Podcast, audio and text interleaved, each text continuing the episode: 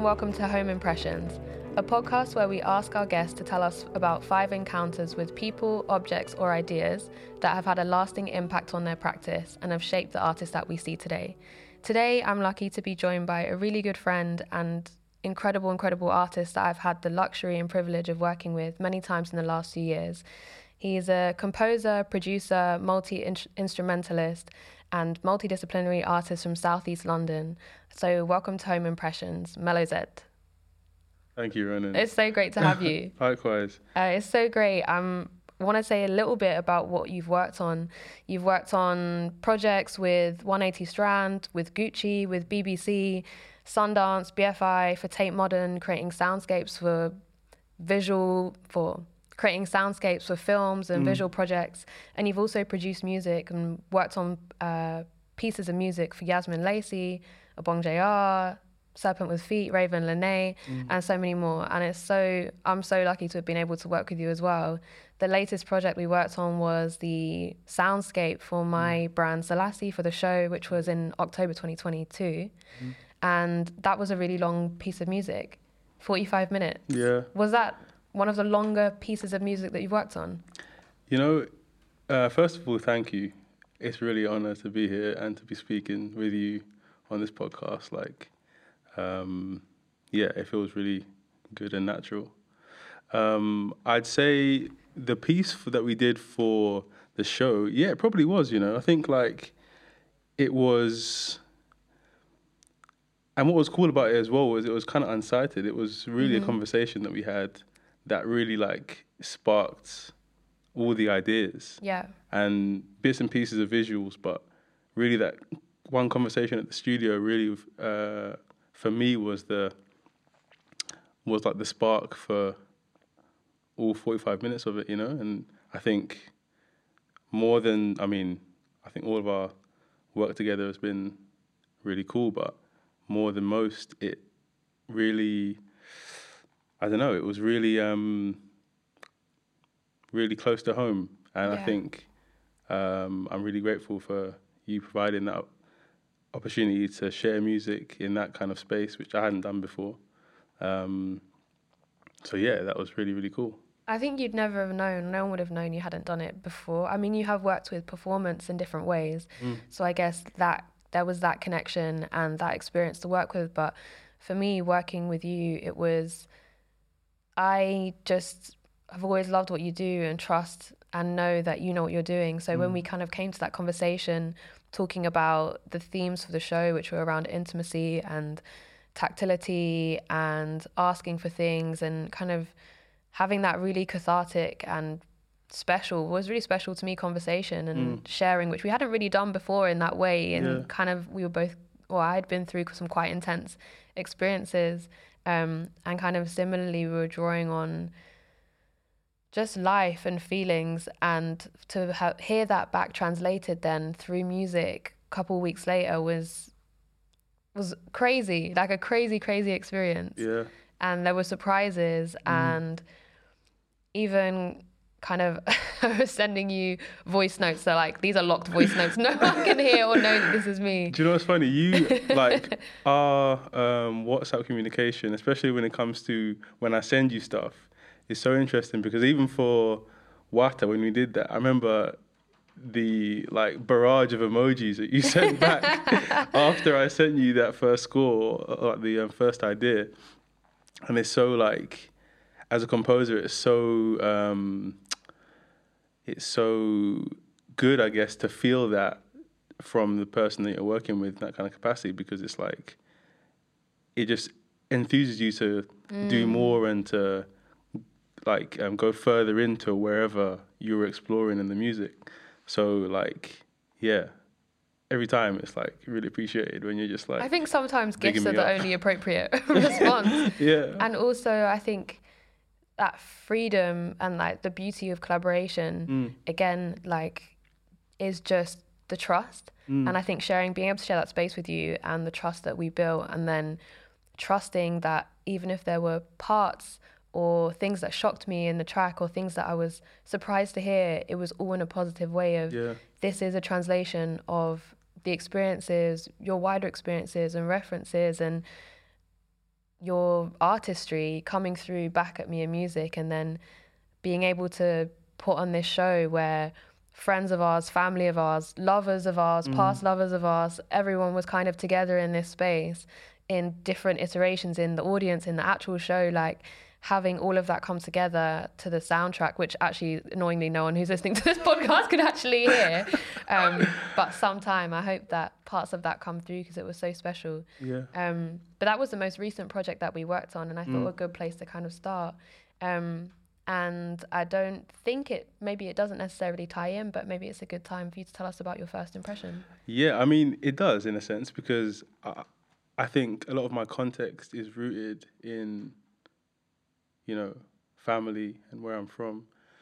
Um, and my first impression is my grandparents' home in Carriacou, which is where my mum's from and my grandparents are from.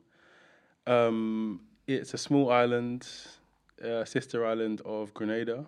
Um, and, you know, it's just one of those places where, for me, it's been such an anchoring place in terms of um, my understanding of myself.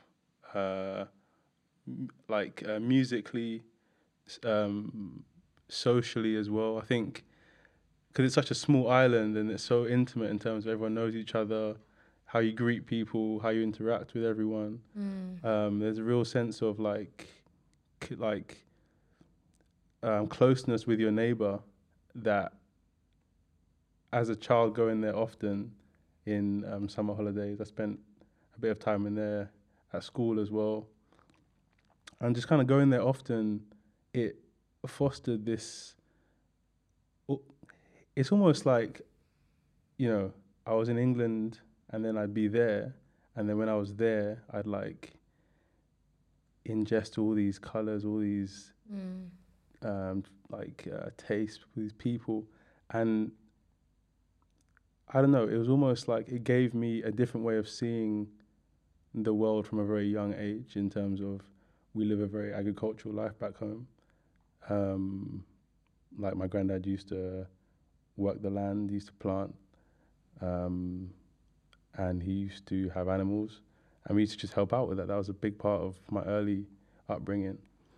Um, and so I guess with that also the music. I mean, the um, soundtrack to the bus rides was calypso, reggae, soca. Like that was very much just present, and you know, just the, I think somewhere between the colors on the island and the music, even just the, like, one uh, one sound that was really big as a child for me was the um, donkey in the morning. Every morning, you just hear this donkey just braying, and then after that, you'd hear the chickens starting to wake mm. up, and then you'd hear like a rooster like every morning, and those sounds were just mm. a, a, constant part of my reality.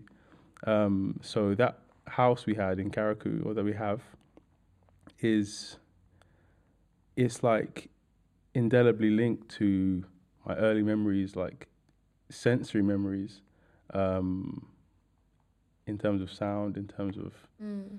you know um, character as well. Uh, so yeah, that's kind of Carriacou. Um, I think there's something interesting about when you're talking about the kind of first sounds that you hear in the morning. Because mm. I think when we're waking up, it's what settles us into the day mm. and sets a tone for the day. And I think like things like I like to sleep with the windows, the blinds open so that I just get hit with light in the morning. Yeah. And I think these like little things that adjust us to our day are actually really important in kind of setting the pace as well. And I think that small island life and that saying good morning and good evening to people, I, it kind of sounded earlier like you were trying to find another word for community mm. when you said um, speaking to neighbors and being connected to neighbors. Yeah. Um, and I thought that was kind of interesting. I don't know. Correct me if I'm wrong. If you were not trying to, f- yeah, if you were no, not trying to was, switch out community. Was, I, I, feel that community, the word community, is quite overused these days, mm. and it gets me thinking about what it really means. So when you had said knowing neighbours, when I think about Barbados and what parts of it that I love on a small island, parts of it that I love mm. compared to things that I don't feel here, is that smiling at people, mm. knowing that people see me as as a neighbor as opposed to just you know everyone here's kind of head down and move on Mm. and i think those kind of also small things small daily things like we were kind of talking a bit before about small daily pleasures but those things really set a tone for i think the way we breathe Mm. and how easy we can move through the day which i think when it comes to cr- anything creative are, are so important Yeah. And I think especially as a producer working with intimacy is a big part of my work and being able to foster a sense of warmth and comfort in the people that you work with is a massive part of what mm. I have to do on a daily basis. So I think a lot of that context of uh, saying good morning, um, saying like hi, just normal things when you're interacting with people in a way that isn't so, like you said, head down and Mm. is just part of me. And I think that has now just bled into how I like to create spaces, whether that be in the studio or in wherever I am, that can still foster that same sense of like, you know, um, community. I guess really Mm. is is the only way to really put it. I think that's what was really captured in the track for Selassie and also in music that you made for Wata, the film that Jo- Jay Yamasangi and I made for, or in collaboration with Gucci and Garage. And there was that brown room scene Yeah. that was one of my. Do you want to talk us a little bit about the music for Wata? Mm. I mean, that was one of the best experiences I've ever had making music for anything. I'll be honest with you. Like, it was, I would say, in the, it was one of the earlier kind of um, forays into making music for visual, and I was kind of just getting to grips with doing it and how to do it, and and just you know the people on the project first of all, like um, Biram, Mm. uh, Marcel, Roxanne. Like it was such a beautiful, like mix of people Yeah. coming together to just make this music, and you know, like a lot of that, like a lot of it for me was the friendships and relationships that were, a- were that I was able to um, cultivate Mm. in the process of making that that actually made the music because I mean uh, me and Biram are like really close now like he's like a Yeah. good good friend of mine uh, you know um, I know his kids like we've just become really good friends from that project Mm. and that's all been birthed from you know just the kind of willingness to try and serve the music and serve the energy that we're trying to create and with that brown scene you know me and Biram were just kind of playing around on guitar. I was playing some things. I had an idea. He said, "Yeah, that sounds good." And he'd always give me affirmations of just like quiet affirmations of, "You know what? Mm. Yeah, like I like that." And then that would be enough to kind of push me into any direction. And I started playing some more. I got some things down, got some chimes, you know, and just started to just kind of grow it. And he was just sat there, sat there. And then like a week or so goes by, and then he comes back to it, and he just starts singing this thing, and I'm just like, bro, like, this is crazy, like, Yeah. honestly. And because obviously I don't speak Wolof, and he sings in Wolof, so I didn't understand the words, but it didn't matter really, because it, the feeling Mm-hmm. translates really strongly in that piece. Um, I think they all do, but that one in particular, it it really translates. And I think even after he explained to me what the words meant, I can't remember all of them now, but it still made even more sense, Yeah. you know. And it was just like, yeah, that's that's cool. That's so powerful. I remember think, thinking the same, hearing it. I don't, I don't know.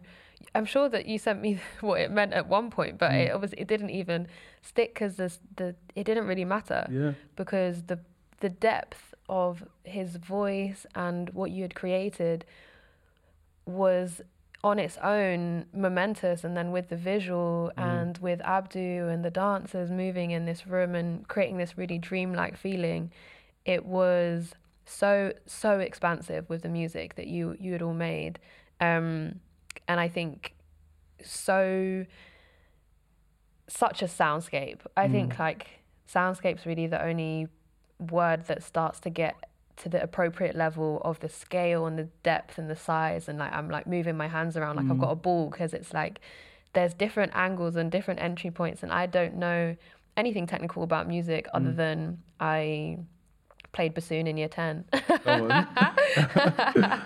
um, and just appreciate it as an outsider but I can feel in the music that you create um, there's a track of yours that um, my partner sent to me when we first started seeing each other and we sent each other music. Um, And we still send each other music and have playlists. I was a part of your love story. That's yeah, beautiful. absolutely. he sent me Sweeter. yeah. And um, from when's that from? 2019. Yeah, that's yeah, that's a long time ago. From Zachary, right? Yeah, that one's yeah, called yeah. Zachary. And that. Tell us about tell tell people about that track who don't know it. Yeah, so I mean, what's funny is that like uh, a lot of that music was made in like 2017, 2018, but came out in 2019. Um, but yeah, like a lot of it was just me working through some feelings, you know, just uh, trying to show little insights into you know different things. Um, and that track I did with um, Jerome Thomas, who's a really amazing artist from London, and um, yeah, it was just about just the feeling of being in love and that kind of like sweetness and the warmth of that and how just how sweet it like Because even now I'm thinking be. about it, and I feel like I can. I don't know if this is even part of the music or just how it makes me feel, but I feel Mm. like I can hear that twinkling of sunshine and like those that air going and like that sunny warm feeling. Mm. Yeah. Maybe some of the things you mentioned about being in Carriacou of like that early feeling, Yeah. but it, feels so layered to create an atmosphere. yeah Like there, it's more than vocal and instruments. yeah i think for me atmosphere is definitely a big part in my practice i think early on um, i think the first person who i kind of got inspired to start making atmospheres like that was Flylo when i first listened to his first Mm. um, EPs, and I was like, how has he done this? And then over time, I kind of um, tried to learn how to build a world without much musical information yet, but I would start music with just building an atmosphere or a or a like a landscape that then music would then sit on. Mm. So it can be really small things. Like, I mean, when I was like 18, it'd be like birds chirping. I'd always use that as just a bed for everything. Or, you know, I'd go and record like just industrial sounds in like a warehouse or something. And then that would be just a bed for everything Mm. because the tune had that kind of energy. And so I'd be really accustomed to just creating these um, general undertones that are almost subconscious, Mhm. but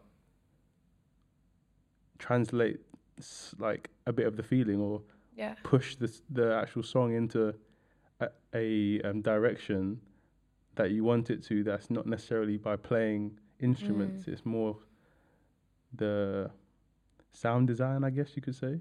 Where do you Yeah. find these sounds? Like what what do you use? Um, I mean, I used to record on my dictaphone. I used to have a dictaphone. I used to walk Fab. around everywhere with that, like just walking around, just pressing the red button, just every Wow. chance I could. Um, and then as I kind of got older, and I needed stuff of a higher sound quality, um, I would just record um, on microphones. I used to record a lot of conversations. Mm.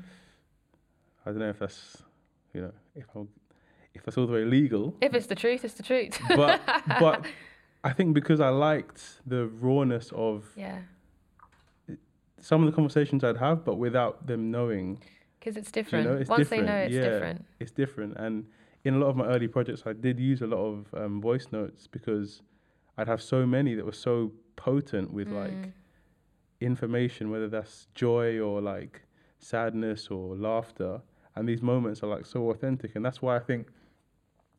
Like even in your work, I'm really inspired because it's like a snapshot into certain moments, and I've always been inspired by different art forms because I guess ultimately, even though I make music, I'm trying to create snapshots of something that Yeah. is authentic, and I got that authenticity from just almost being a journalist in a sense, or just like Mm. trying to talk to people, understand things, like record things, capture things, and then that would feed itself into into music. You know. And when you start that layering process, is it just instinctive when the way you build, or is there a method to it, or does that depend on the project? Honestly, it's I try and stay instinctive. I think mm. because I've never studied music really. Um, I studied classical guitar a little bit when I was younger, and then just kind of went on my own journey. So I've never really been institutionalized in a sense of This is how you this do is it. how you should do it. yeah. It's just been like, okay, this feels right, and then just learning to zoom into that feeling aspect rather than um, technical Yeah. you know. So a lot of things.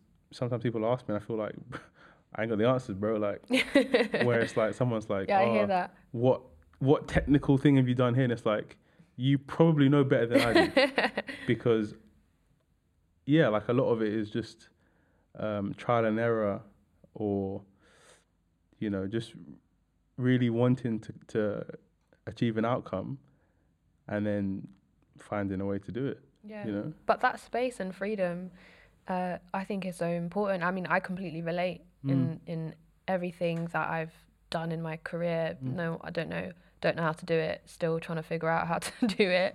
Um, and actually, sometimes when I've, I guess the skill that I've got to understand the best, Mm. which is the oldest one, is photography.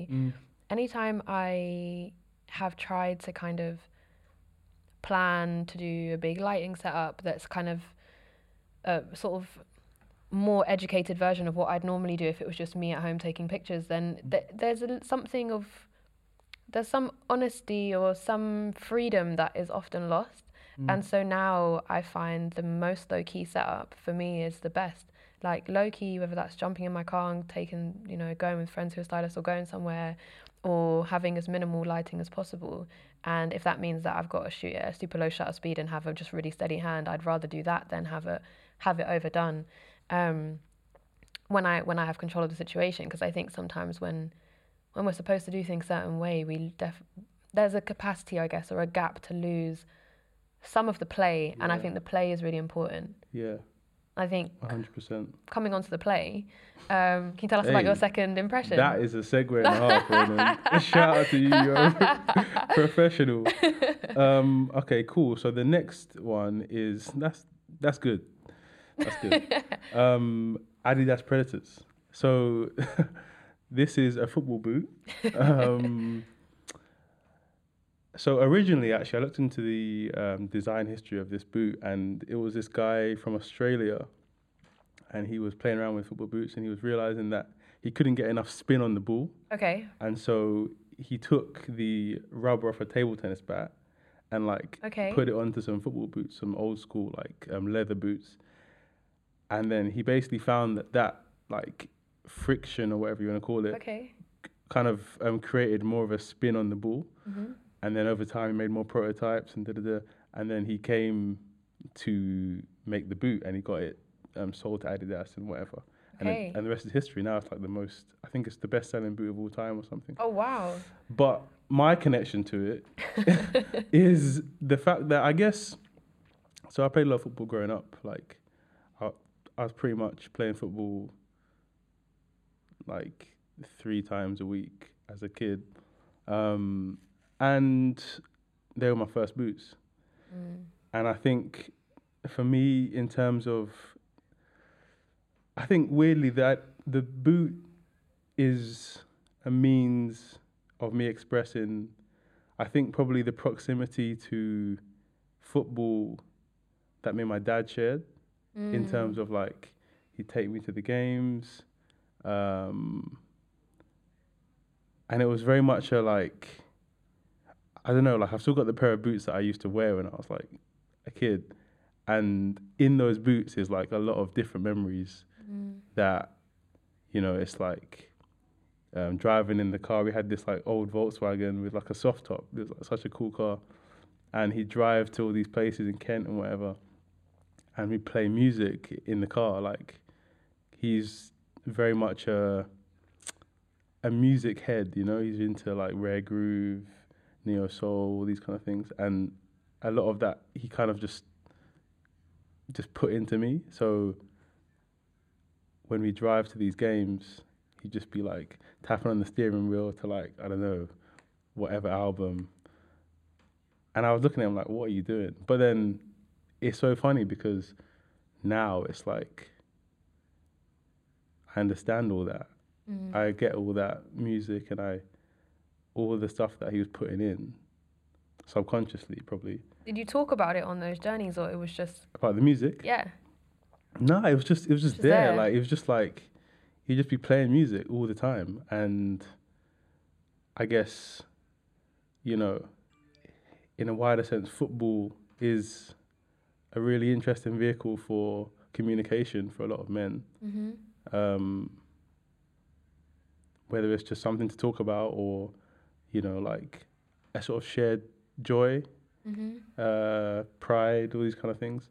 So yeah, for me, like the Predators were like a really significant boot in terms of just like, you know, I don't know whether it's a memory or it's an impression. I don't know if it's, if it's Yeah, even, no, that's yeah. know? It's it's it's the space that you shared too, Mm, and the space that those boots and that game facilitated, mm, and the closeness that was created in those moments. That's why I loved driving yeah, and cars, and it's they encompass so much. Similarly to how you're talking about the sh- the boot Mm. and the the games that you played, and I'm sure the times that you fell and the times that your dad might have been there cheering you on, or Yeah. you know. The games that maybe there, were, there wasn't anyone cheering you on, and the boots had your back. Yeah, All yeah. of those things. What color were they? they were black, um, white, and red with like little details of yeah. of white and red. Uh, are they mash up, or did you keep them No, in good in condition? great condition. Like oh, I could. I mean, these boots are worth a lot now. To be fair, like a fair bit because of the whole nostalgia. Like yeah, yeah. Are they what kiddie? Are they in kiddie sizes? yeah, they're So Like- cute. yeah, they're like I don't know, size four or size, So yeah, cute. Size four, size five. But yeah, like the boots are just yeah, just a lot of. I don't know when you grow past being able to wear them, Mm. you sort of look at them as um, you can just see the memories in them. It's weird. It's like Yeah. I think shoes have have that element of like travel and movement in them that you know I can I almost can relive certain moments and certain Absolutely. things through those pair of boots. And I saw it like um, I have them in my wardrobe and I looked at them and I was like, you know what, this is gonna go on the list of impressions Yeah. it has like I think football um, and like I said, those and what it opened up in terms of proximity uh, to other men in my life, I think it definitely was a very formative Yeah. thing for me, you know. Were they CDs you were playing? CDs, yeah. You still have those CDs? I have some of them, but we burnt. He he he literally burnt through three um, voodoo uh, CDs from D'Angelo. Like and that com- that's your. We'll skip one because that's yeah, your fourth impression, we'll isn't just, it? Yeah. Yeah, we'll just uh, segue it up. Um, yeah, and that's another one. Like that album, uh, Voodoo, One of the best albums of all time. one of the best of all time. And it's funny because it's changed in my imagination so much. Like as a kid, hated it, really. hated it. Like Why? What didn't you like about it? it's just annoying to see my dad like it so much and just to play it like he just constantly have it on constantly be like drumming like Mm. singing it and i was just like oh shut up Like, but then as my own musical taste started to develop you know around like 15 yeah, I was wondering when did that switch happen? yeah i think as i started to get into music and be more like actually hmm something in this Dad had something here. there's something yeah he's got something Because when when Mm. would you say your dad was like? How old are you and your dad was playing it in the car and you were going to football? I was young. I was like, I was like, I don't know, definitely under ten. Like primary school? Yeah, like primary school kind of ages, you know. So like maybe five, six, seven years later, Yeah, you're now hunting down all of those Yeah. voodoos. yeah. And now I'm like the super fan, you know, like. But I think what it was was maybe all the subconscious downloading Mm. just coming to fruition. Like, I think it's very difficult to escape your context. So if Yeah. if you if you put Yeah. all this stuff into Yeah. someone, not to say they put it into me, but as in it's just like yeah, it's there. it's just there, it's all Yeah. around.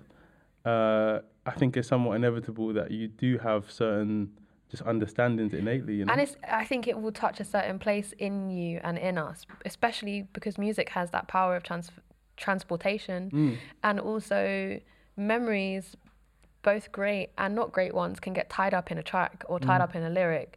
Like, for me, it's my mum cleaning, Mary J. Blige, Angie Stone, all of that. Yeah, so I can't not like Mary J. Blige. Like, Yeah. like you said, there's no way to not. I mean, not that I would try because obviously she's amazing, um, but it's it's part of. I didn't have to. I didn't try and learn any of those lyrics. I didn't try and enjoy Mm. it or not enjoy it. It's just it's there and it's part of me now, and it's always going to be part of her yeah, yeah. and part of that relationship. One hundred percent, hundred percent, and and I think tracks music has a has a very unique ability to do that. You know, it's like immediately you can just be transported to a different place. Do you? But particularly D'Angelo. I think D'Angelo is so interesting because I obviously was not alive at the time when he really, or well, you know, was really young when he was really popping off and everything. But have such a huge appreciation for his catalog, Mm. tracks, music. Without even, I remember being young and seeing the Untitled video, Yeah, and like my sister's getting all like about it. Um, and I think he's one of those artists that we see a cycle of that representation of what he looks like Mm. now so much, Mm. and also I think what he represents, and that's the sound, the softness, and the gentleness. I think, I mean, I don't know, but I feel that I would say it allowed for a lot of gentle, a lot of gentle to come through in the specific way that he translates it. Mm. No, I definitely agree with that. I think his music leans a lot into feeling, which I Mm. think um, at the time, like I wasn't I wasn't around either when the album came out, but having listened to it like infinitely, you do get the sense that the music he was making was very was a departure even from Yeah. the stuff that was in his same kind of genre. It was exactly, like exactly. very free, very kind of loose.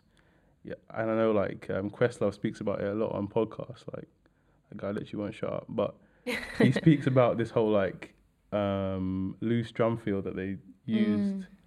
to play the drums kind of behind the beat, which people talk about the whole um, Jay Dilla thing and whatnot. Mm.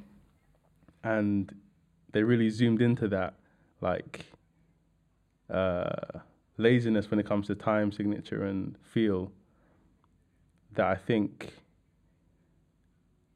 yeah, I just lapped it up, like in terms of not feeling like things have to be too rigid and That's what I was gonna say. Is it yeah. like a laziness or is it a shoulders kind of back, relaxed seating, Mm. deep breath, Mm. slow pace when you just feel like cruising? yeah, One of my favorite D'Angelo songs, like that whole feeling where it's just like everything's gonna be all right. Yeah. And I think a lot of his music has that vibe, yeah, which can often be, I guess, could often be read as like apathy or like a ugh. But Mm. actually, I think it's so powerful to allow oneself to just relax and Yeah. let things be. yeah, And I think he's an artist that symbolizes that for me.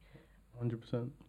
I'm checking what, what all the songs that are on this album are. Oh, what, on um, Voodoo? On V- oh, it's the One Mo'Gin album. yeah, send it on Africa, like Spanish Joy. Spanish joint. Yeah. I was like, is it the Really Love album? But that's the one after, isn't it? yeah, that's um, Black Messiah, Yeah. which I think. I, didn't like that one if- when I first Yeah, heard it, Same, same, blasphemy. It's mad. But now I love it. Yeah, same. But but that's also an aspect of his music that I was like, I need to channel this because you can find new things all the time, and I think Mm. there's something to be said for timelessness and what that means.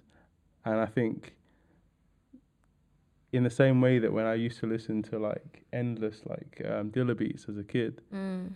I'd find new little bits of like sonic information or overtones or like subtleties in the music that's just like raw. Like I've heard this a thousand times, Mm. but then it's been three years now and I'm hearing something else. Like, hmm and that for me has always been a thing that's interested me in terms of, and we go back to layering, I guess. But when you do that, you create the possibility for people to actually hear layers, not just in real time, but in, in like in the times, uh, years down the line, or wherever it may be, where because you've put in those layers. I know that with um, D'Angelo, for example, he does like hundreds of um, stacks of vocals, Wow. and so that's what's wow. creating that sense of yeah, you might hear different things because there are literally loads of different things in that. And I think like Wow. Just to go back to the layering point you made earlier, like that's probably where it comes from. In addition to other things, but that interest in having something that might appear simple but is actually Complex. really complex Mm. and that you can live with longer than just hearing it once and knowing exactly what that means, you know? Yeah. I think that's what I've, yeah, I've always been attracted to that idea of uh, some kind of resounding aspect to to the music. Um, And I guess you can only really go with kind of gut and intuition on that because you no one knows what in 10 years time is going to feel relevant Mm. but it's maybe a really raw feeling that everyone has the capacity to feel mm, or many people have the capacity to feel from who've shared experiences or things like that. Mm, also potentially using sounds that are kind of like you were saying and I'm thinking now about Biram's voice mm, there's something really soothing and uh, energizing about parts of his voice and some sounds that he makes yeah, that I don't know if I've ever heard exactly in this context that we live in in London and growing up here, but Yeah. that let me just say that feel particularly ancestral, Yeah. perhaps. What- Um, kind of no other way to put it. Yeah, no, absolutely. And I think, you know, even on the album, there's a song, um, "The Root," and he Mm, speaks about that, like getting down to the essence of something, like the Yeah. kind of the like fundamental parts of what you're trying to do, and that can be, you know, I mean, it often comes at, um, not the expense, but maybe a lot of internalized thinking and um, introspection in order to be able to express that uh, depth or, or that yearning Yeah. to try and get to something that's core and maybe that is universal in some way. Do you know what I mean? Like I think. Um, I think that's what's so interesting about yeah. kind of uh, altering voices that you do in some of your music Mm. and altering sounds um, and then the kind of the rhythms at which you loop like that those kind of pairings um, taking what say my voice or someone's voice could be Mm. and playing with it and warping it so it still has this it still has something of the, that person it still has something of that person but it it pushes it and expands it out in something else i think that's how did did you can't really did you learn how did, i don't know how did you learn that did you just was that just trial was that just Trial, trial and error. how do you know where to put things is is so so interesting Yeah. Um, again, I think. You know, I go back to it, but the intuition mm. and the feeling, innate feeling. And even when I think about it in terms of why I like make certain choices uh, musically or um, creatively, and sometimes I'll be honest with you, like I even feel like I don't know, y- I'm in a kind of flow of just yeah things are just going. Are like the first thing I'll choose, and it's like the right thing to do, Yeah. or or um, someone's like, yeah, that's perfect. Don't change it, and it's like, I think I can only go back to uh, context and like back home and all these different things. do you think it also has to do anything to do with the kind of scope of instruments that you know how to play and that, Mm. that you know the sounds of Mm. um, I wonder if if you discover a new instrument, if that kind of broadens the spectrum of kind of language, like musical language that you have to play with. Yeah, I think so. Like obviously, I started with guitar, um, but now I guess I'll try and play anything. You know, I'll try and play anything because I think, you know, wherever there's a sound to be made. There's like something to be said. You know, so it's like. I might not be the best player, but I'll give it a go and I'll try and get across Yeah. you know, um, something on the instrument. Um, I think that's a really important point. Like, not necessarily having to be the best at the thing, but it's just if one's able to convey what they'd like to convey, mm, that's, I feel like that's often all that matters. yeah, yeah. Um, To an extent, obviously. no, no. I think to a big extent, like I think it's it's it's overrated, perhaps the the sort of technical wall that people sometimes put up Mm.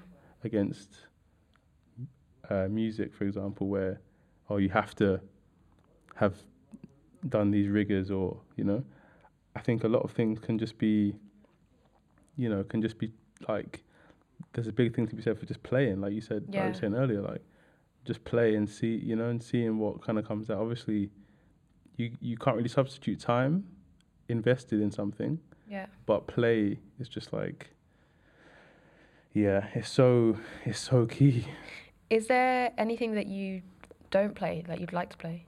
yeah definitely um trombone i love I, love the trombone um what else trombone drums like actual live drums Okay. um but you know what like i've kind of moved into a space recently or of late where i work more like i work with a lot of live instrumentalists and i will convey Yeah. my vision to them in a way that maybe like an old school producer would do like back in the day when Yeah. um you know they would have people to help execute their visions and stuff and that's a really fun way to work for me where i can lean into my ideas and then Totally. they can lean into their like proficiency at an instrument or whatever Yeah, of course. I think that's that's also the power though of being an artist is knowing when to bring in someone who knows how to do the thing. Like I wanted to do knitwear. I'm not a knitwear person, so just get an amazing knitwear person to, Mm. like you said, collaborate, convey the ideas, and translate the concept. And I think that's really powerful, and I think that's also really important. Yeah. Um, knowing those boundaries when it's collaborative and also when it's kind of a technician almost. And I think both things are super valuable. yeah absolutely So kind of like wheeling back a bit, but somewhere between football Yeah. and D'Angelo, yeah um, coming to know D'Angelo Mm. more later in life and enjoy him. Uh, can you tell us a bit about your third impression? yes indeed let me just have a look at that um yeah let's go yeah so two teachers two teachers um obviously i mentioned that i started on um, guitar Yeah. Um, so these two teachers, one of them is an English teacher from school um, called Mr. Herbert, Primary or secondary? secondary. hmm Um, I mean, he could be listening. I hope he is. I hope he is. I don't know. You should send it to him. Yeah, I will. So shout out to you, Mr. Herbert. um, and then my um, guitar teacher called Christine. Um, both of these like amazing, beautiful people who have really changed my life. You know, like from so Mr. Herbert, I, I guess you know he was like a a university level lecturer in a secondary school. Just don't know why he was Why? there. Yeah.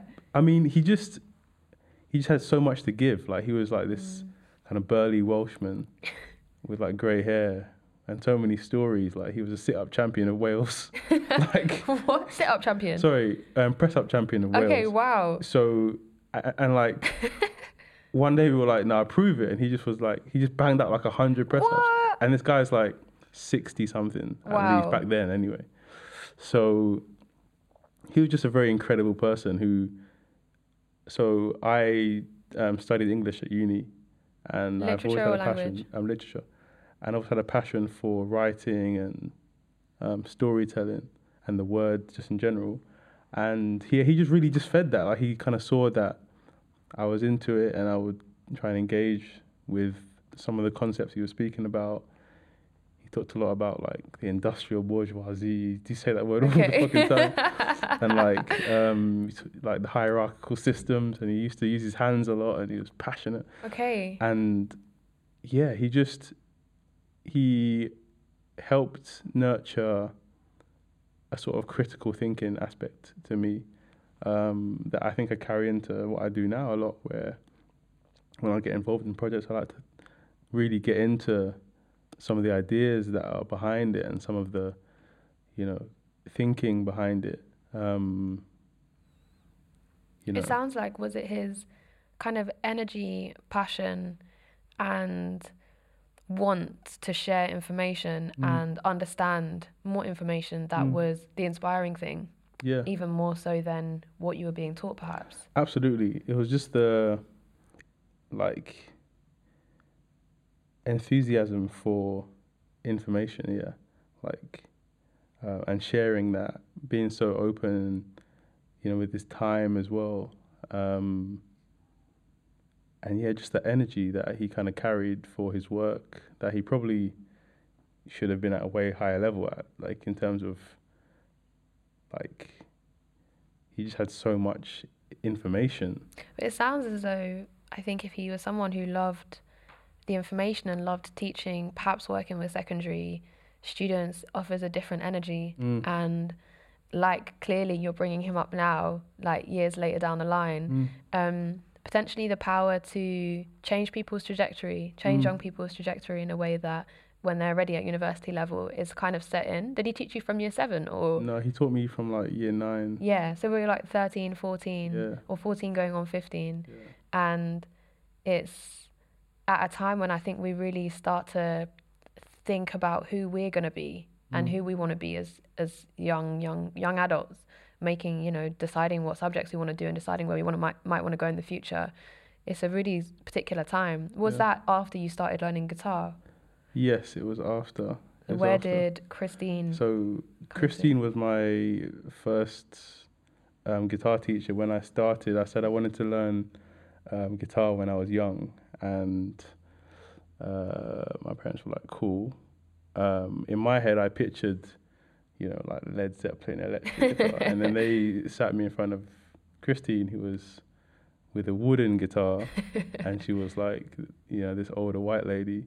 I was like, this didn't really fit what, what I'm trying to mind. do. I had in mind more like, like radical type stuff, but yeah, I just started learning classical guitar, and then um, she was my teacher, and again, I mean, she uh, musically, she's like so gone, like incredible, incredible player. I think maybe um, she lives underneath her talent somewhat. Like she's very much uh, sort of to herself, but mm. has a lot of love to give. Mm-hmm. So when I go there, she'd fill me with confidence about how I was playing, even though I was like terrible at the time. she'd be like, you know, you're amazing, Zachary. Like you've got so much talent. And she just always affirmed that mm. and affirmed that I kind of, you know, like we'd we'd um, jam after the lessons and she'd just play random tunes. And it got to the point where when I was like 13 and I started getting into like the jazz and these different things, and I guess her discipline was strictly classical. She said to me, as much as I'd like to keep teaching you, i am going to stop teaching you, and you need to kind of just go and find wow. your own way in terms of how you want to use your guitar and how you mm. want to play guitar. Because as much as she was a great musician, she was very much she could only read music. There wasn't much of like feel about how she played guitar. Okay. It was very like yeah, yeah, yeah. to the book. Yeah. So, and you could see that maybe for me, I was more. There's something more creative in it. There was something a bit different that I wanted mm. to kind of explore, and I try and say that to her, but she wasn't able to, to help me in that direction. So she said, "You know what? Just try and find your own way." And she's obviously still in my life. She's like my Polish mum. Like she's she's like an aunt of sorts. Has she played on any of the music that you produced? No, but we have written loads of songs together. Okay, wow. Um, like classical pieces and stuff. Like we've written some really nice pieces together. Uh, but yeah, so when I kind of went on my own path, it was the beginning of me finding like my yeah. sound and all these things. And then like you know, I go and visit her every now and again and show her what I've made, and she's just always really proud. Um, When do you think Yeah. it was that you kind of understood your sound, or is it an ever changing thing? Um, it's ever changing. I think people sometimes say like, "Oh, like I can hear when it's you," and I like that, but honestly, I can't. I can. I can. Obviously, I know I've done stuff, but um, for me, my interest and my perspective is constantly changing. In my head, I guess I'm. I'm always like where I'm at versus maybe where I've been or things I might Yeah. have done, you know. So I, yeah, I would say, as a listener of your work, in the different contexts, different artists that you work with, different pieces that you've worked on, I would say it's more I can feel when it's you. Not na- not that there's any necessarily distinction in terms of like, oh, that's a, a sound or that's a technique that Zach always uses. It's more like there's often a, uh, a conflict for me. There's this bit that like gets me and I'm like, okay, yeah, yeah, I get this. I'm like, this feels really right. It feels good. And then there's something that's like tension. I think often for me, your work has a particular tension point that doesn't push me past what I want to listen to or what I'm comfortable with, but it will push to the limit um, consistently. And I think that's what's really interesting for me about your practice um, and really exciting and also recognizable. Uh, even between some of the things we've worked on together, there's a point where I'm like, ah, I'm not sure if I'm ready to go there, but you've taken me there, so okay, we're here. And even in yeah, in projects with other artists, it's that warmth, that feeling, that layering, and then always, always something that I'm not expecting. There's always something that I'm not expecting, and I think that's definitely very you. I would thank say. you, thank you. Um, so, again, what a segue into unexpected. Um, into unexpected. Yeah. Tell us about your last impression. All right. So the last one is The Office, but it's like it's actually just David Brent really as a character. As a character study, I feel like I don't know.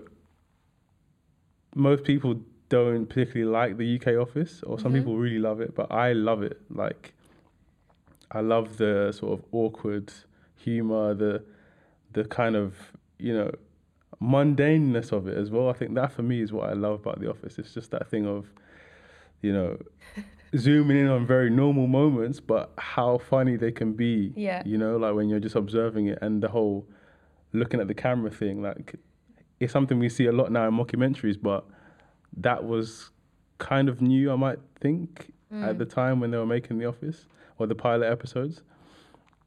I'm like, I'm just like, this is genius. You know, I think David Brent for me is like he's just he's he's a he's a character study of someone who just wants connection, like true connection. Mm. But he finds because he's so awkward and so like like stiff in himself, he just doesn't know how to just relax enough to just connect Yeah. and do that in a way that's authentic.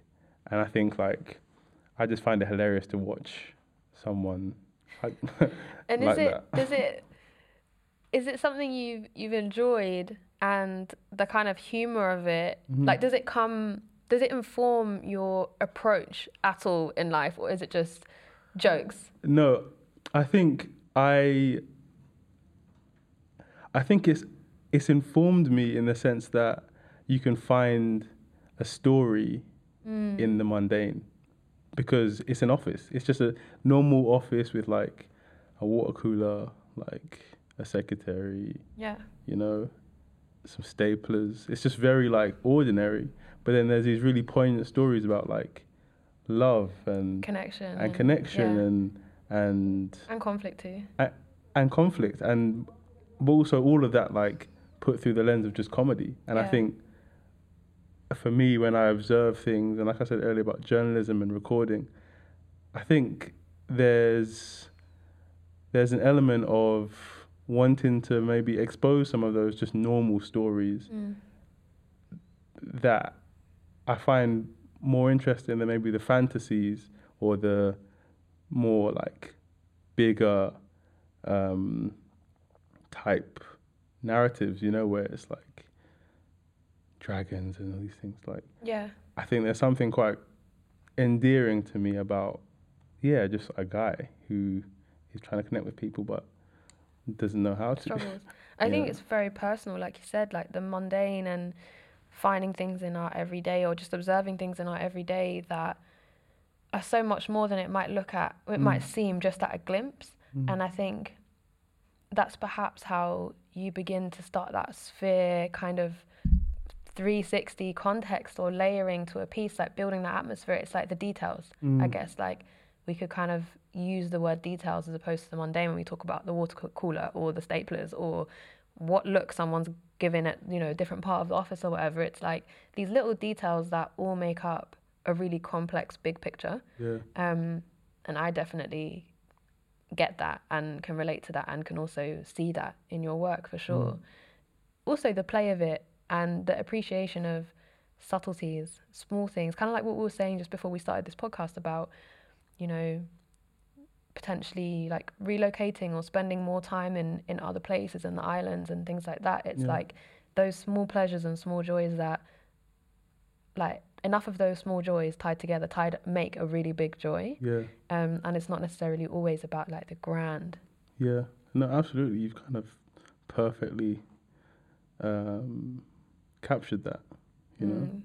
I think it is that. It's just uh, it's the small things. It's it's the simple things, and there are grand stories to be told in those. Absolutely. And the last kind of thing was when you mentioned like character study, I thought that phrasing was interesting in terms of your practice and which characters being studied in any piece of music. It sometimes must must be you. It sometimes must be the collaborator, the music, the artist. It must be the instrument, um, the feeling. Like really picking apart and studying that, and that includes playing with it, taking it apart, putting it back together, trying it, all these things.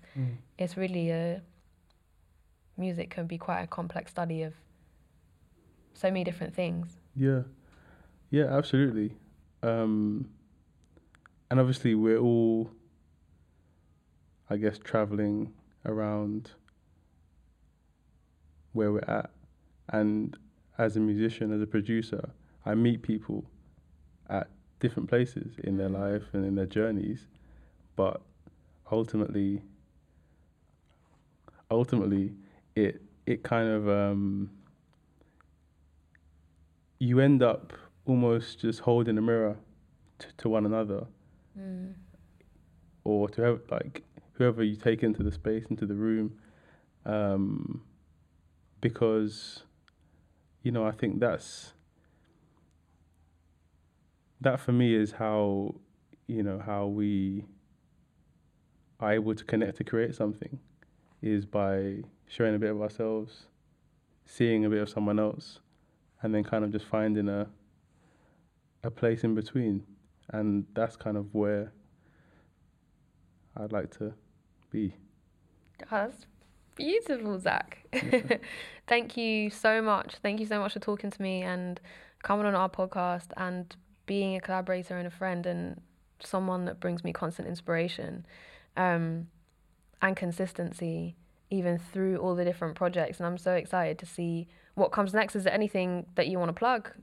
Um, actually, I'm plugless right now. I just want to wish everyone a good day. Gorgeous. Well, thank you so much for coming on Home Impressions. Uh, this is the fifth episode in the podcast, which has kindly been supported by Gucci. The last episode will be Haja with another gorgeous, glorious guest, um, which will come out next month. And before I finish, we also have our fortnightly newsletter, Writing Home, which is brought to you by myself, Haja, Sade, and Courtney, um, which you can sign up for on our website or on Substack. Um, thank you for listening and joining Zach on wishing you a great day. Thank you. All right. Thank you. Bye.